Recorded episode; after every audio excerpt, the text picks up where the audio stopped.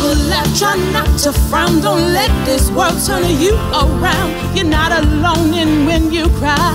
Virtually, I'll be by your side. Welcome to another episode of Alika Hope and Change. I am Alika Hope. And I am her brother, still brilliant, handsome, and outspoken. Change, also known as Eveline. And wait for it, outspoken. I don't know where you're going with that today. Well, you know, mission accomplished, because I got my sister to laugh, and I love making my sister laugh. And part of the reason why I make my sister laugh is because some days she, as a mom, has days where her children are not humorous. They think they're funny. She, however, has to be capital M-O-M. Capital M-O-M.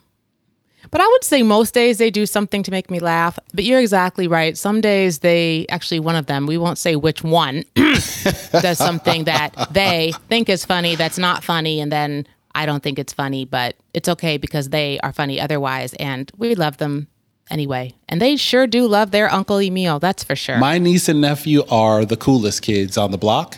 And one of the reasons why I love them so much is because they're both like their mother, completely and unequivocally original. They are very original, that is true.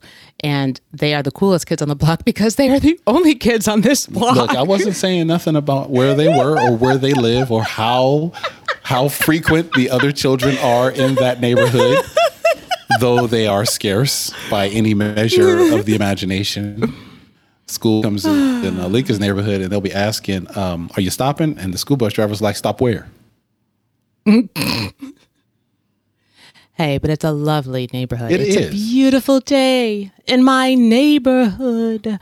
A beautiful day for a neighbor. Anyway, so moving on. I had to get a song in there because, y'all, today we have a special guest with us. And before I introduce him, this gentleman and my brother are going to have a very passionate discussion. And so I wanted to sing because I'm not sure when I'll get a chance to sing again.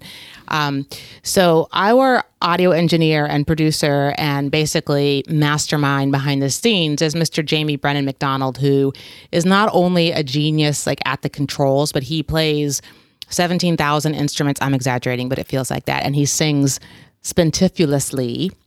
And he's also a great husband to his beautiful, beautiful, beautiful wife, Rachel. And he's just a great guy. However, he is a full-blooded, like my brother, geek.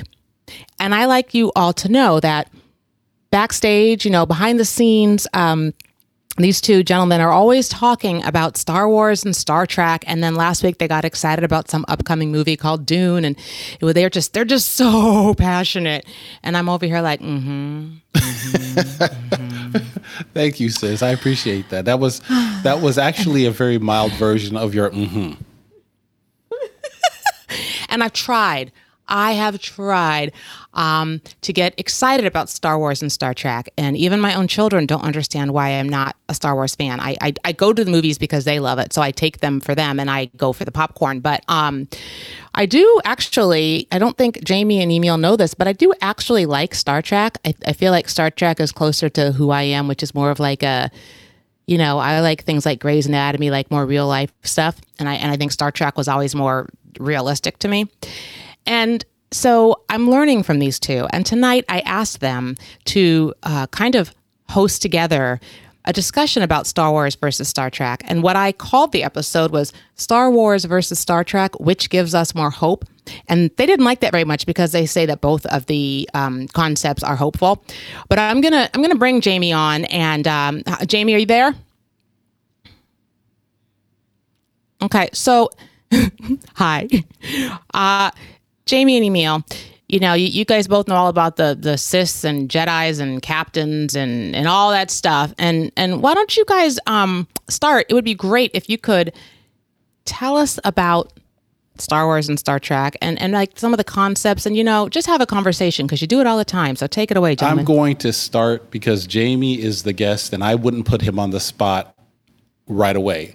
And when I say guest, he's always here, but he's never on air. Like he'll say a few words And what I love about Jamie when he's injecting during our breaks and off the air is he brings this humor and this wit and this clarity.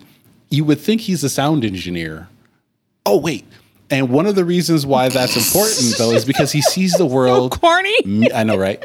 He sees the world musically, but he also sees it through the lens of someone who understands like electronics and he understands technology. So here's this very artistic, very eloquent individual who also is a straight up nerd. And we are crossing boundaries today, and we're going to cross the Star Trek, Star Wars boundary. Jamie is more about Star Wars than I am. I think I'm more about Star Trek than he is, but I'm going to let him tell his side of the story before we get too deep into it. Ah. Oh, you are going to put me on the spot then. Oh, my bad. That's okay. That's all right. So I guess I'll kind of go with a little bit of my own personal history. So 1977 rolls around. I'm 4 years old, so you can figure that out. And my sisters were super excited for this movie event. And mind you, I was four. I was into, you know, watching The Spinners and Soul Train and all these other things. And I had already kind of discovered the night sky. Like, I was fascinated by the night sky. I'd go outside. My mom said I would just stare at the sky for hours. I don't know why she had me out that late. But anyway. So this movie comes out. They're like, yeah, we got this movie. We're going to see this movie. It's called Star Wars. And I was like, what is that? I was four. You know, I liked Robbie Benson. I liked these cute little movies.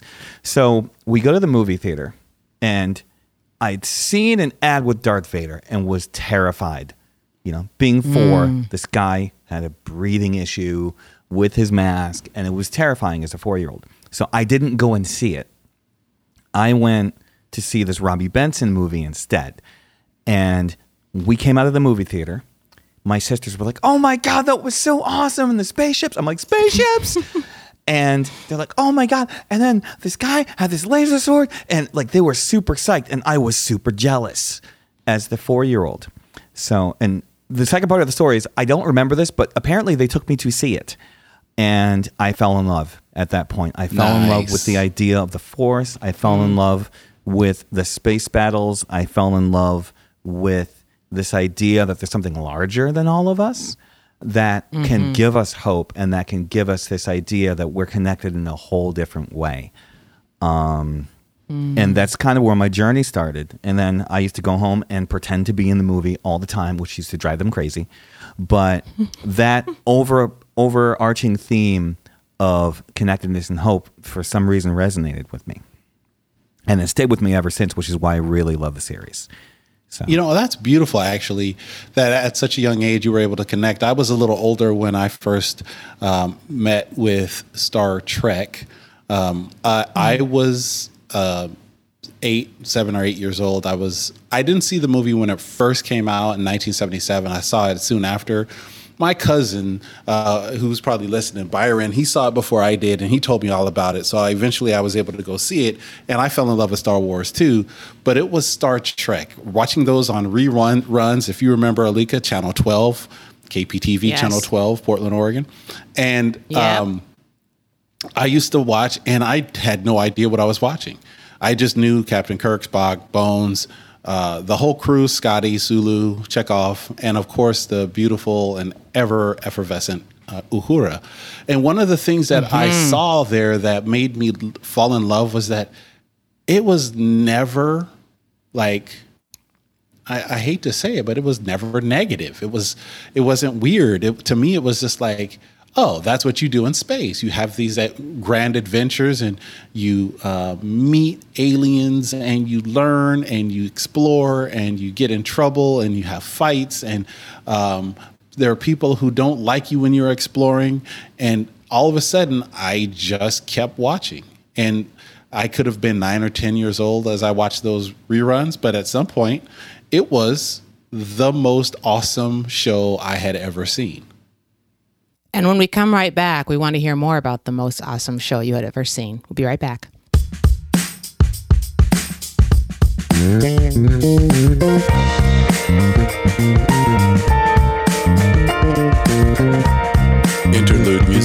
by Lawrence V. White.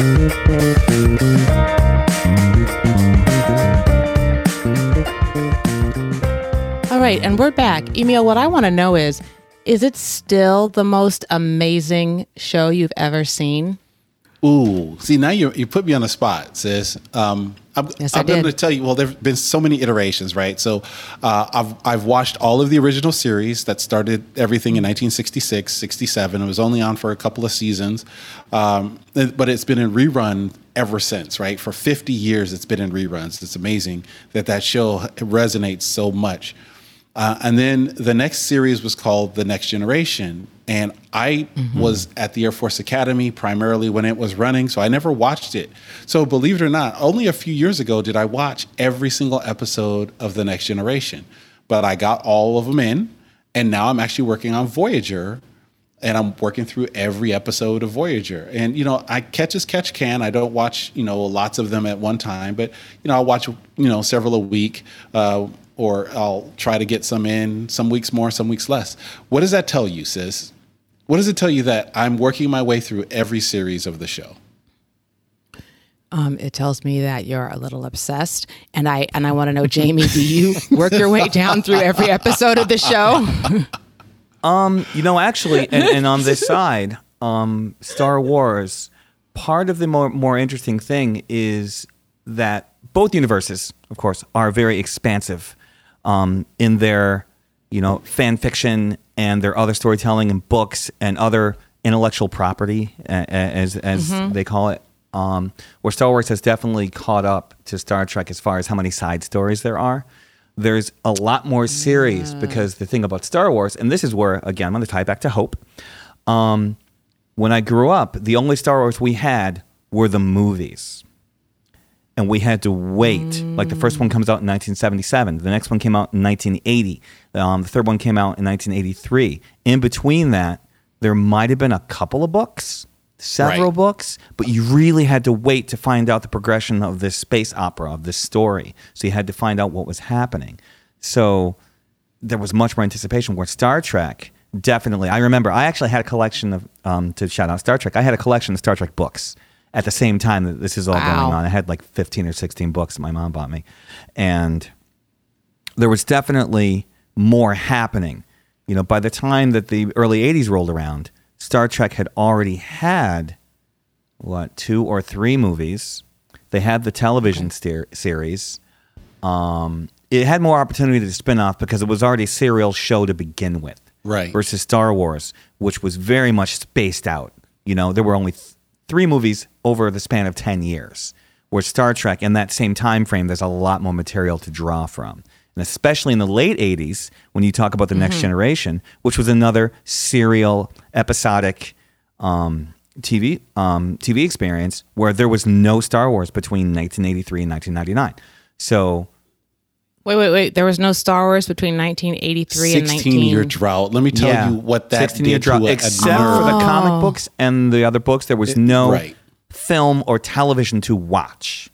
Wow. So it really whet the appetite of the fan, where we were definitely very rabid for more, and we weren't getting it because George Lucas said, "Nah, I think I'm done." Even though he teased us and said he was making 12 movies, but anyway, or 9 movies at that time. At that time, it was 9 movies, and I remember eagerly anticipating because there were rumors, and when you're 9 years old, 10 years old, rumors mean that some kid just said something, and the other kids heard it, and then it became a rumor that. Did you hear that George Lucas was going to make another movie? And this is like 1984, 85. Yep. Mm-hmm. And we were all like waiting. And then we heard it was a 9-movie series. And then it was like, this is because the very first movie he made, Star Wars, its subtitle is A New Hope. Yes. And it's even in the original version of the movie, it says Episode 4. So immediately, you're like, where's episode 1, 2, and 3? Mm-hmm. Oh, interesting. He dropped you in the middle of the story. And that so is, that on purpose. He teased the junk out of us because we're like, wait a second. If this is episode 4 and it's the first movie, where are the other ones, boss? So we were so eager for the prequels, right? Because we wanted those. We wanted to know how did it all begin. So in 1999, after a 16-year drought, The Phantom Menace comes out, and we're just like, holy moly, this is amazing. Now, I'm going to go back in time because you have to remember that Star Wars and Star Trek are friends. They're like friendly rivals. And the thing about Star Trek was it was the future that we could kind of envision. It was the thing that you could kind of see happening.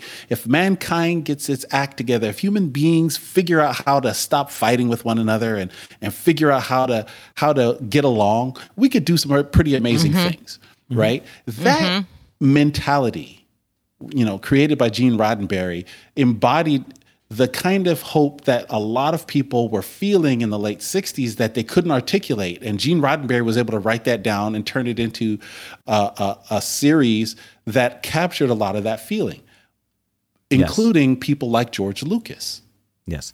And to add to that, Emil, the fact that you had a multinational cast. You had people of different races, alien races and human races, and all working on the ship together, working out their issues. That was really kind of the result of the civil rights movement of the 60s. Right. Was Gene Roddenberry's commentary on that.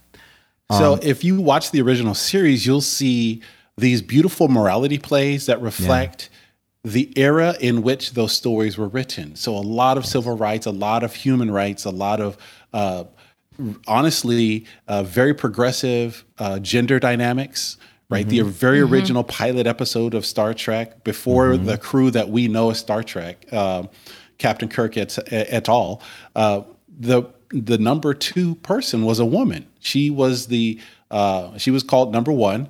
And that was her title, if you will, but she was the first officer of the Enterprise to what was then Captain Pike. So again, this is in 1966, the gender dynamics being presented in full color to America at that time were just incredibly progressive. So imagine how the imagination was being fired up.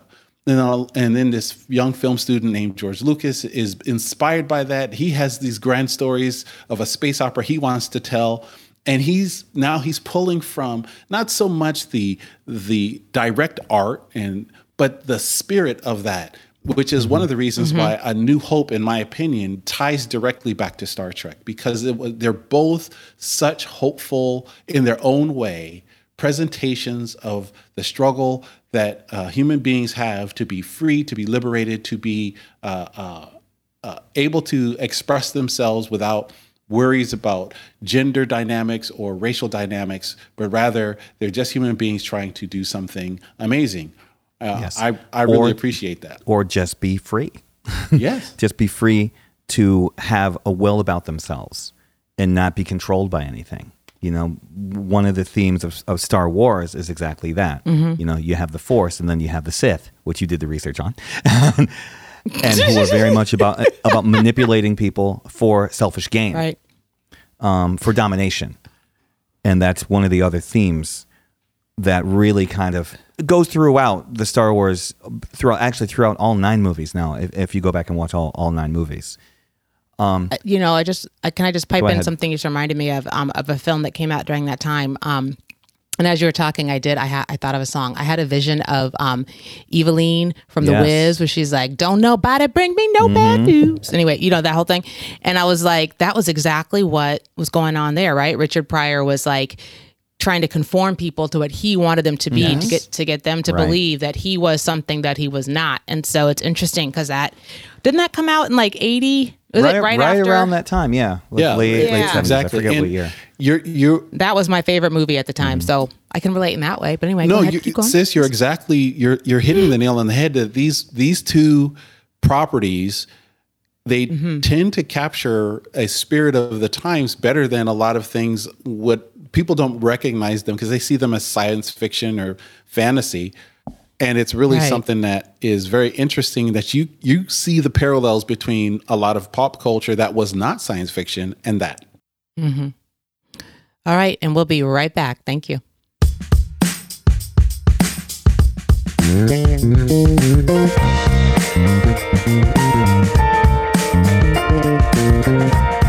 Interlude music. by Lawrence V. White.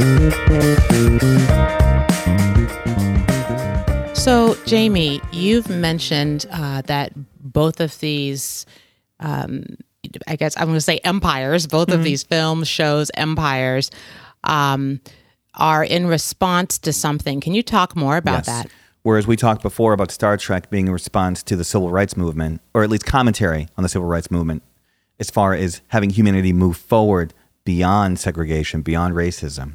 Star Wars is actually a direct response to the post-Vietnam era. And if you look at it this way, where the rebels, who are kind of the, you know, the ragtag group fighting the giant evil empire, the rebels actually represented Vietnam, and the empire, featuring Darth Vader and all his cronies, represented the United States. It was George Lucas's commentary on the Vietnam War. Wow. And because the movie gives you hope, we had gone through a series of really dark movies, you know, Taxi Driver came out, Apocalypse Now, right. Jaws, all these really, and also all the disaster movies, Earthquake, Towering Inferno, you had all the monster movies coming out. I think I saw a movie called Squirm or something like that about killer worms or whatever. Oh, yeah. And giant Airport ants. Airport 76. All these disaster and doom and gloom. And they were huge hits. And they were massive hits. And between the Vietnam War and you had all these disaster movies and you had 2001 A Space Odyssey, which is really kind of trippy and a message to humans to not mess with things they don't know about. You had all this doom and gloom. And so George Lucas wanted to write a fairy tale with those same themes, but giving people hope. And that's why he wrote the initial screenplay in the early 70s, was to respond to those things and be like, no, I'm going to give something that makes kids, you know, feel like heroes and feel like the world can be good and you can believe in this force and you can believe in that there's people who are pure and who want to do better and not just downtrodden. So that was part of his reasoning behind it. Isn't it interesting that, you know, it took me several watches and I've watched Star Wars literally innumerable times. I don't know how many. Yeah, but same here. One day someone actually said, have you ever noticed that the Empire speaks with a more British accent and the rebels speak with American accents? Yes. And I had never paid attention to it. I watched it again and I'm like, OMG. There's so many layers of allegory inside that movie, and those, especially the original three movies. Yes. There's so many layers of allegory that when you watch them, you can begin to reveal these things, these nuances that really help you contextualize the movie for the time. Yes, it is a beautiful and loud space opera, but there's also this very subtle commentary. If you look at Carrie Fisher, who played Princess Leia, she played it with spunk. She played it with heart. She wasn't a damsel in distress. Why was that? What was going on in America in that time that George Lucas saw the need, his personal desire to have such a spunky, feminine hero in that that was just not what Hollywood did, right? And those kinds of things. And if you go back and look at Barbarella, which preceded the movie, and a bunch of other little B movies that didn't come out, I remember that didn't make a big splash, but are today cultural touchstones. You begin to see that there's this running commentary throughout these movies that is really beautifully captured. I'm going to flip to Star Trek to do the same thing. Okay. Right? So the original Star Trek movie is called Star Trek, the original motion picture, came out, I think it was 1979. So there was a drought for both Star Trek and Star Wars, each in their own way. But that original movie, abstract and esoteric and very heady. But the second movie, Star Trek II, The Wrath of Khan, was a direct sequel to a movie or an episode from the original series. What made that such beautiful commentary for the time was it was about 1980, early 80s, 1982, 83, and Khan was played by Ricardo Montalban. And they never forced him to change his Hispanic, his accent. He was allowed to play the character with his beautiful, natural accent. And he did such a wonderful job. So you start thinking through, what does that mean? It means that you can have someone portrayed as a very complex villain who doesn't have to conform to some stereotype. He can be complex. He can be different. And you think about all the things that were happening in the early 80s and how lovely it is to have someone who can be the quote-unquote villain, but who actually is a very complex, very layered character who, again, reflects the spirit of the times. Mm-hmm. So Jamie, I have a question for you, because it's something that I've always wanted to know. What is the deal with these conventions and the Star Trek conventions and like having people sign? So I don't just what is it like? And I'm going to give you the best answer I can.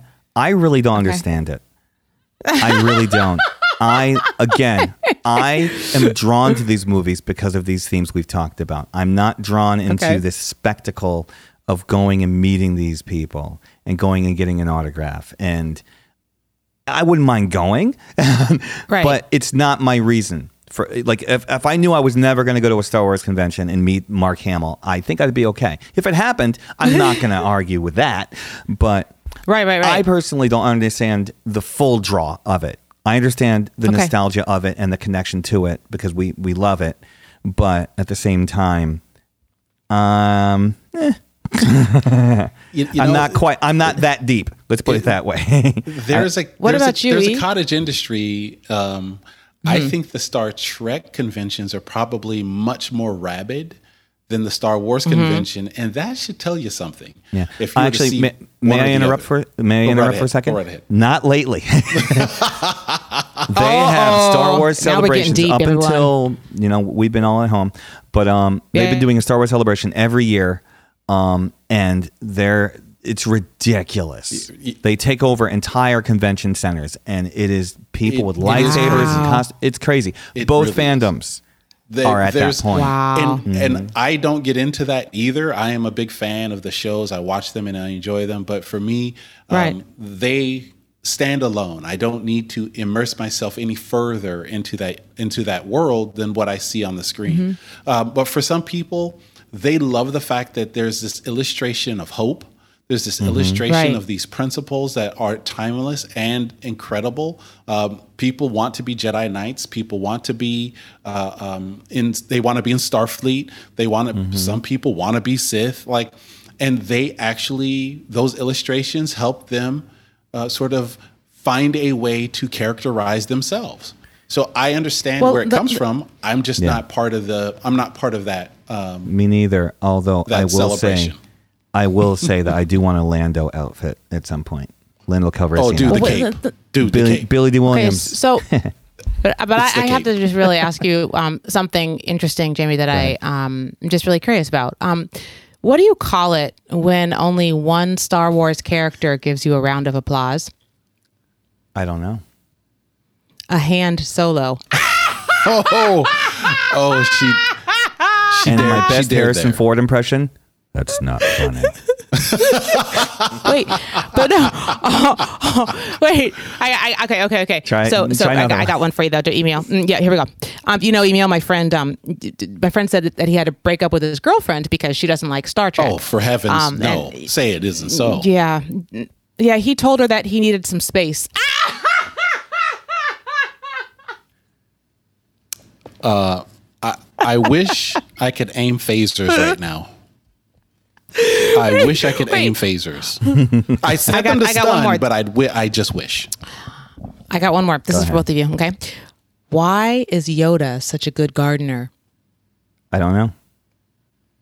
Because he has a green thumb. Oh, my God. Set phasers to stun. And we would like to end this episode... Done. Star Wars, Star Trek, which gives us more hope. I think they both give us more hope, according to our wonderful guest, Jamie Brennan McDonald, and of course, my wonderful brother, Emil Bryant, and I'm Alika Hope, and we want to thank you all for joining us on this episode today. Thank you. It was, and it's a pleasure. Change is out. Oh, wait, Emil is out. Do you want to say bye, Jamie? Goodbye. See you next time.